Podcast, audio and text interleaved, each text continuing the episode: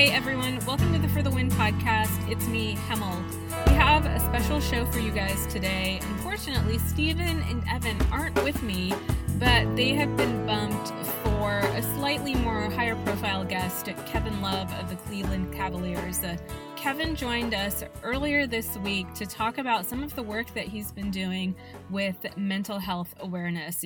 You're probably aware of the piece that he wrote for the Players Tribune early this year, talking about his struggle with panic attacks, depression, and anxiety. It was really powerful, really moving, and really great to see an athlete be so open about the struggles that they faced. He's taken that piece and gone on to do a lot more work with mental health awareness. Uh, Kevin and I chatted about a lot of different things uh, about the fallout from the Players Tribune piece, uh, about how he thinks masculinity needs to change, what men need to be doing to, to be more open and aware. It's a long, free flowing conversation that I think you'll really enjoy. There's a lot of great stuff in there. So, without further ado, here's Kevin.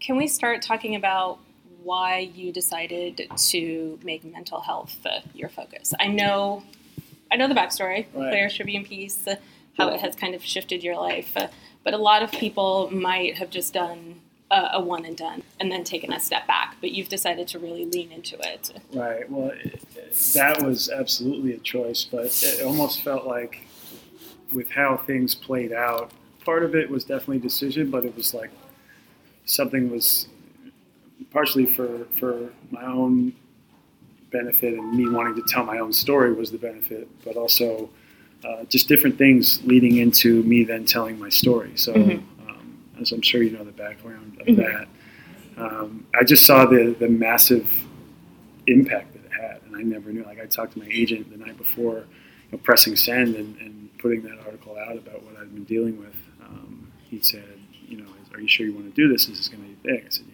maybe. I don't think so. I just I just want to share this before uh, anybody else does because uh, you know some of my teammates didn't understand it. We're talking about it. Some people at I was at the All Star break in, in mm-hmm. Los Angeles that year.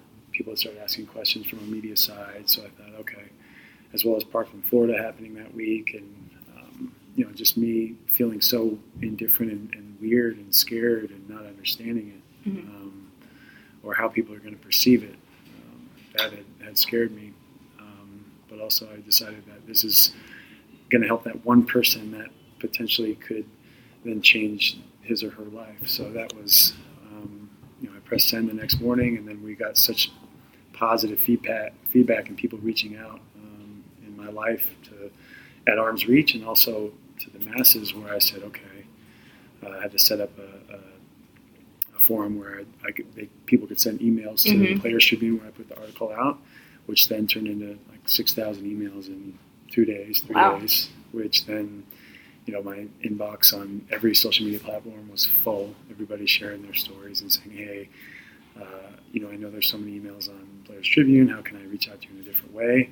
So then there was, you know, almost immediate follow up after that to where, um, you know, it, it was just in everyday life. And no point in my career has there been a point, whether it be Olympics, the 2016 NBA Finals, um, uh, winning a championship anywhere, uh, anything in my career that has made or had such a big impact, or people coming up to me and saying, "Hey, yeah. can I talk to you for a second? And yeah. sharing their stories. So it was like a way of paying it forward, and I really felt like I've, I've found what I'm going to do after basketball in the meantime, but also after basketball. Mm-hmm. So I think that's super special, and I felt that it was going to be a very positive thing to, to set up a fund and work with people like you know Schick Hydro and, and you know, do things like locker room talk. So it's just ever evolving, and we're continuing to mold and find uh, exactly what it is that we want to do. But it's mental uh, wellness and physical wellness and, and just well-being overall, which is special.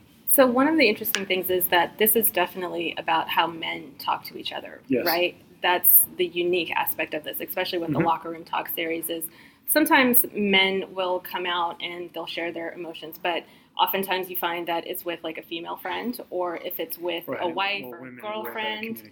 So. Yeah, and like women are supposed to be better communicators, but the locker room series is is this interesting thing here is it's that's two guys talking yeah. about like this kind of thing, which right. you, is a dynamic that you and, don't see. And you, I don't think you've seen much before. I mean, it has been done in the past, but it's so apparent now, especially in this type of a social climate, if you will. Like this Mhm. is what's needed, especially on the men's side, because Mhm. of women's movement and LGBT and Me Too. Like it's so far ahead of where we are. Yes, you, you guys have a lot of catching up to do. we have a lot of catching do. up to do. So that is And- it's pretty apparent too. Yeah. So I think on this can only be positive, and I've mentioned today a few times, and I've always felt this way that as athletes, a lot of the time, uh, on both sides, men and women, we're looked as like superheroes and like indestructible, and like Mhm. oh, we have these injuries, but we come back and we're stronger than ever. Um, that's usually you know how the story goes, but then you don't see uh, the layers to it, and that you know, success isn't immune to the depression, and and um, really truly everybody is dealing with something. But I think that can only help because these, especially the younger demographic, they look and see like, wow, my favorite athlete or my one of my favorite athletes or this strong man or woman is dealing with this, like and, and talking about it. And there's this, there's you know supposed to be this stigma. I don't feel right, and now I feel like I can do it. Yeah. But um, to answer the other part of your question, I feel like as men, at least I was taught that I suppress it. Like, you know, don't show your weakness. Like, don't. My dad would don't cry because he's from the era where they didn't do that. Right. He was born in '49, and Right. his father before him was never talked about anything. Right. So, uh, whereas like my sister, like my, my, my mother was always like she was a nurse, so she was like, "Come here," like very affectionate, always communicated. My sister, uh, she was very painfully shy, but she knew how to express herself. Whereas like me as a boy, so my way of doing it was like I had this long fuse and it was anger to where that anger when I was I got into like my young adulthood then became anxiety. And I had to work manifest that in positive ways, but in some ways it didn't. I where even with my depression as well, I would just like sit in a room, sit in bed because I didn't know how to cope. Right, and you weren't allowed to express how you're feeling. No. Because that's a thing that we don't let men do. We, you know, even in locker rooms, there's very accepted ways to um, to deal with pain, Yeah. but you always have to be tough about it. Like Right. you're not allowed to feel bad. No. You're not allowed to be sad. It's like our own little playbook. yeah. Yeah. Um, and being able to talk about it with men also actually retroactively I think helps women because then women aren't seen as weak because they cry. Like this is there's an added benefit here for, for Agree. women. agree. And I think, you know, it's funny that you say that. Is actually since I've, you know, kind of looked in the mirror and accepted it, and uh, I'm like, okay, this is who I am. I have also become like, an actually a, a little. I was always a very dry person. Like I never cried. But my it's funny because my dad actually like would, but I was always like, keep your head up, don't cry. But I like had finally just let some things go, and that has been very therapeutic for me. And as you were saying too, like as men becoming better communicators, uh, you know, women are then uh, cohesively and in a great way, like they're able to have that conversation about anything. And Right. then asking like the question, I think a lot of men, uh, you talk about like the Me Too movement, you talk about really any any, any movement, so to speak. Like you, you want to, you don't know how to help because of on the outside, but you know that you want to. Just asking that question, I think, is is you know a way of communicating, and sometimes uh, you know hard to do because you don't want to. You know, when you say the word femininity and masculinity, there's like some sort of like tiptoeing around it. Right. So you you want to then find a way to help, and I think asking that question is huge. So well, a lot of people say that there's a lot of toxic masculinity, right? Like there's a lot of sure, behaviors no accountability. Are, are detrimental to you, like not being able to talk about your emotions. Oh yeah. all of that stuff is it's destructive to you and then it has a destructive effect outwardly as well, well you take it out, you it, it's a manifestation where like it manifests in so many different ways, like and, and you just in, in every case in that way is different too. Mhm. Um, where for me, it, it ended up being after everything that happened, like my first real like oh my oh shit I'm gonna die moment. Like I'm, I don't understand what's going on right now. I'm you know on the floor, gasping. I'm having a heart attack basically. So that's how it manifested in, in, in my sake. But I think every person is different in that way. Too. when you when you think about the locker room talk series and the conversations that you've been having like with michael phelps and channing Mhm. frye when you have these conversations do you think about like the impact it's having on younger generations uh, Yes. making sure that okay if, if kevin love can talk to to channing frye about this maybe i can talk to the guy sitting next to me in the locker Yes, room absolutely. And I think about even from you know kids in in middle school and, and you know going you know, stepping into high school as well because like your your mind and body are changing at such a crazy rate Mhm. that um, you know it's tough to, to catch up in, in, in every way. And I think being able to communicate and see that both uh, young young men and young women at that age, you you have these health classes, or you have your physical health, sex ed, also, but you never really. I was never taught about mental health ever. Right. It was never a discussion. The only discussion I had was with my father. Like you don't, you know, keep your head up. You don't show your weakness, that sort of thing. And that like was coming all sides. And I think as young boys, we all talked about that. Like, oh, how's my friend going to react if I cry here? Like I just, uh, you know, I got made fun of, or, or uh, you know, I got this bad test. I, mean, I got grade on this test, or like life at home is bad. Like I don't know how to share this. Right. Um, and I think that's that's something that that I'm looking at in my fund is to find a way how do we impact the the younger generation. But I think this is obviously good step and very key, and a, the sweet spot and the most key. Mm-hmm. Of, of, people that will really help and Yeah. impact the most. Uh, How has this kind of changed your relationships uh, with with friends, uh, with people in the locker room? It's allowed me to be a lot more not only honest with me but everybody. So I think that, that communication has allowed for better relationships for the for the people around me, and I've had to have uh, those talks, and quite frankly, a lot of them were pretty tough And very tough. And I remember talking to my brother like this one was, and you know, so much of the time you're, you're in it and you don't know how bad how it looks, and you're in it and you have these blinders on, and from especially when it comes to depression. Like my brother told me, I was like, I was like, what do you think? I went to Portland a couple weeks later after I'd um, written the article, and he said, you know, we would. I just remember just, you know, you'd go, you know, you'd lose you. Like you go into your room and like, like, and Kevin would come out whenever he'd come out, and I don't even mean out of my room. I just mean like my personality, and, and like I felt like I'd come back to life. He was just like you just weren't there. And I thought, Yeah, and that, and that's a really tough thing for family members, Yeah. and they never know really how to grapple with it. To, when you think about your career and, and moving forward, do you think that uh, is this the thing that you're going to be known for versus the basketball? I think as far as I think people are going to say what they're going to say. Mm-hmm. uh, which is something that I don't know if it's like turning 30 or this, having done this, or like actually finally. Uh, I've- always been such a perfectionist, and in going to therapy, I've learned to let that go.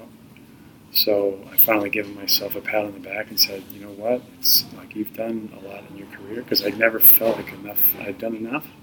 But I also think there's something to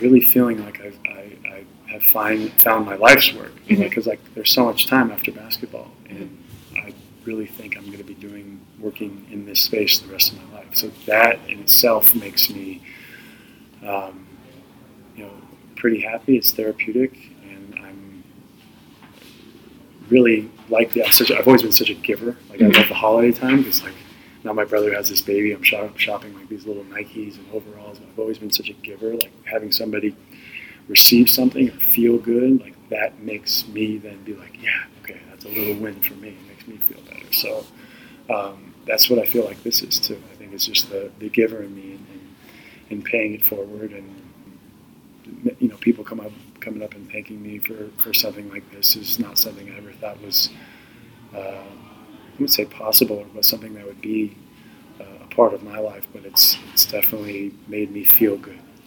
Have you put new things into place in terms of like whether it's talk therapy or medication or, or yoga? Mhm. How, how is all of that holding up for you? Yeah, I think um, from a medication standpoint, from talking to a therapist, you know, uh, usually once a week, but maybe sometimes uh, you know, twice a week, just constant communication. Uh, you know, because if I if I go too long without it, like I'll, I'll kind of start you know drifting and my mind will go elsewhere. So I, I need to stay committed to it. Um, I would say uh, you know I have like stress relieving techniques that I use now that I Mhm. once hadn't had. I also have, um, which I've used quite a bit, but try to get more on a. I'm such a routine based person. Is Headspace. Yeah. So whether it be a minute or two at night, they have these little sleep, you know, breathing exercise that you have to like, uh, you know, the bigger ones that are 30 or 40 minutes that, that I work on and just sit in peace and in silence. But I think a lot of things that I do uh, that directly affect my job on top of these that do are like, you know, making sure I'm like really feeling good in my body because my body feels good, Mhm. usually that really helps my stress and, Mhm. and, and you know uh, depression. Because I remember my dad dealt so much with his back; he was always hurting his back. And every time his back felt better, he was he was himself.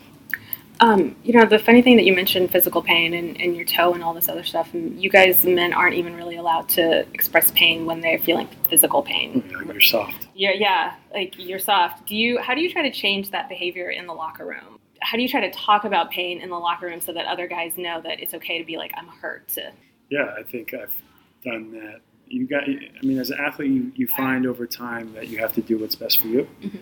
and um, not only being honest or, or or just being yourself, like the man I am campaign. Like it's like that's what it is. Like it's it's it's being you. It's being able to express yourself, but also being vulnerable around your teammates, and even as a leader, Mhm. I think allows for a better culture. but leadership makes all the difference, right? The other guys are going to go by your example. So do you feel that responsibility now to? Yeah, I think in a way, and I think it's good. Like we've been able to elicit a lot of whether it be change or, or thought process or beating down a stigma. Like I look at uh, former, like, I said, former teammate LeBron James and what he's done with the I Promise School. Like he has created a school where, where you know kids can go and are, are funded, and he's put so many millions of dollars into into furthering their lives in such a positive way. So I think uh, I'm actually very proud and happy to be a part of uh, the NBA because they have become they're such at the at the forefront, at least for sports, of, of dealing Yeah. with mental health, Yeah. and it's been they've done it in such a I mean fast is the wrong term, but it's like it's happened so quick, and they've adjusted and they've absorbed it. And they actually had a uh, conference this year, this summer in Chicago about it. Like how can we uh, make sure that we're dealing with uh, our players and, and even our coaches. Like we had our coach Tyronn Lue, he had you know a really bad heart problem and stress-related things that were, were uh, you know not only messing with him mentally but physically it was breaking down his body, and he came out and had admitted that. Uh, and that I think that was. Uh, you know, a positive way and furthered the conversation. So it's just never ending, and it's so new to everybody that um, you know these answers are going to keep popping up and questions and, and hurdles and but I think it's a it's a beautiful thing that uh, people are looking to us to be leaders in, in all different spaces. What do you hope guys do differently? Like, I know that's a broad question, um, but like you said, you're you're you're an advocate now, right? You're a basketball player, but you're an advocate. What are you hoping that that guys do differently now? Like, It's not only the talk; it's, it's communication as a whole. I feel like it's not.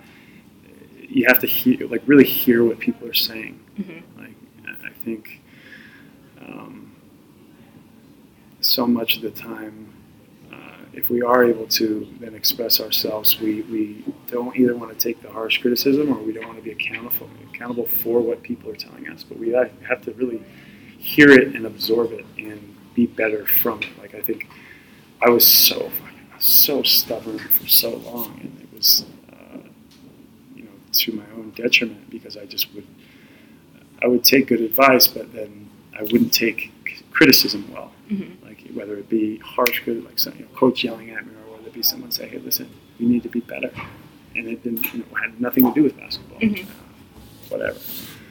I think it's definitely um, listening, having a better ear, and um, seeing that come to life in a positive way. That's great. Yeah, I hope this was good. Like I said, No, this I has been really good. answers, Thank you so much. I appreciate it.